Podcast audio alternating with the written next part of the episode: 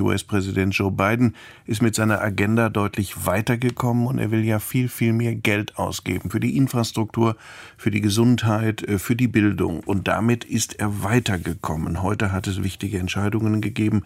Darüber möchte ich reden mit meiner Kollegin Doris Simon. Guten Abend. Guten Abend. Frau Simon, äh, der US-Senat hat ja kürzlich eine Billion äh, bewilligt. Das war überraschend, weil das äh, deutlich überparteilich gelungen ist. Und jetzt hat der Kongress 3,5 Billionen beschlossen. Was hat er beschlossen und wofür? Ja, es ist der Senat und es sind die 50 demokratischen Senatorinnen und Senatoren, die das wirklich ohne eine einzige Gegenstimme, das hätte nämlich das Ganze zum Scheitern gebracht, durchgezogen haben. Die haben sozusagen eine Hülle beschlossen in einem besonderen Verfahren, was Budget Reconciliation heißt, in der Sie dann in den nächsten Wochen und Monaten ausfüllen können, was Sie genau in diesem Paket drin haben wollen. In diesem Paket sind eigentlich vorgesehen große Maßnahmen wie zum Beispiel gebührenfreie Vorschulkindergärten und Community College, also Universität, bezahlter Familienurlaub zum Beispiel für Pflege, sowas ähnliches wie ein regelmäßiges Kindergeld, ein Klimakorps, aber auch eine Ausweitung der Krankenversicherung Medicare, also ganz viele Dinge, sozusagen eine Wunschliste aller Demokraten, aber die Demokraten sind sehr divers im, im Kongress insgesamt und da wird es sehr viel Auseinandersetzungen darüber geben, ähm, was da nun rein soll. Insofern ist ein ganz großer Schritt geschafft. Die Republikaner können das im Senat nicht mehr aufhalten. Aber man braucht, wie gesagt, auch noch die Zustimmung des Repräsentantenhauses. Und vor allem müssen alle Demokraten, weil die Mehrheiten so knapp sind, auch davon überzeugt sind, dafür zu stimmen. Man versucht so etwas wie einen parlamentarischen Trick. Das können Sie besser erklären als ich. Worum geht es da? Ja, es ist genau eben, um sicherzustellen, dass man das durch, zu, durchbekommt und um auch die ganze Fraktion sowohl im Repräsentantenhaus der Demokraten als auch im Senat beieinander zu halten, haben die Mehrheitsführer gesagt, wir verknüpfen beide Dinge. Wir verknüpfen sowohl die von Ihnen genannte klassische Infrastruktur, die ist ja schon durch mit republikanischer Zustimmung, da geht es um Straßen, Brücken, Breitband in den gesamten USA 1,2 Billionen und wir verknüpfen dieses Paket mit der demokratischen Wunschliste 3,5 Billionen. Also wirklich Sozialreformen, die es in der Form nicht mehr gegeben hat seit, seit Roosevelt und Lyndon B. Johnson. Und nur beides zusammen im Geleitzug kriegt die Zustimmung von allen. Das ist das Ziel. Aber wie gesagt, der Weg bis dahin wird noch einige Wochen dauern.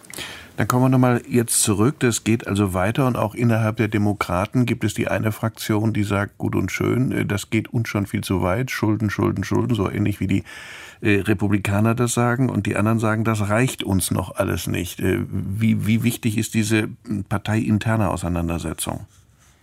Die ist ungeheuer wichtig. Vor allem wird es davon abhängen, ob es klappt oder nicht. Davon wird alles abhängen, nicht nur für den Präsidenten, nicht nur für die Demokraten, sondern auch für die Bürger, ob diese Dinge, die viele Amerikaner, nicht nur Demokraten, viele republikanische Wähler möchten auch gerne Teile davon haben, dass die dann wirklich am Ende auch umgesetzt werden. Und es wird da sehr darauf ankommen, auf Bernie Sanders, den Vorsitzenden des Finanzausschusses ähm, im Senat und auf Nancy Pelosi, die Mehrheitsführerin im Repräsentantenhaus, ob wirklich Lösungen erarbeitet werden, die alle Demokraten auf eine Linie bringen.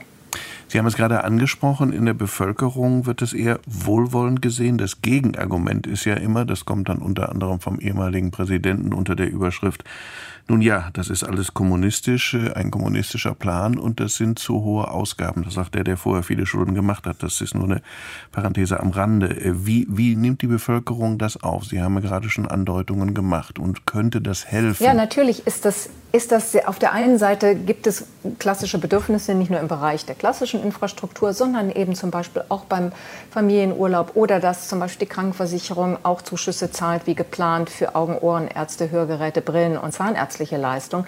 Auf der anderen Seite ist dieses Argument, das kostet alles so viel Geld, obwohl dieses zweite Paket 3,5 Billionen komplett gegenfinanziert sein wird, im Gegensatz zum Paket, was mit den Republikanern ähm, abgestimmt wurde, weil nämlich bei den 3,5 Billionen die Steuern für Superreiche und für die ähm, am besten verdienenden Unternehmen in den USA erhöht werden sollen.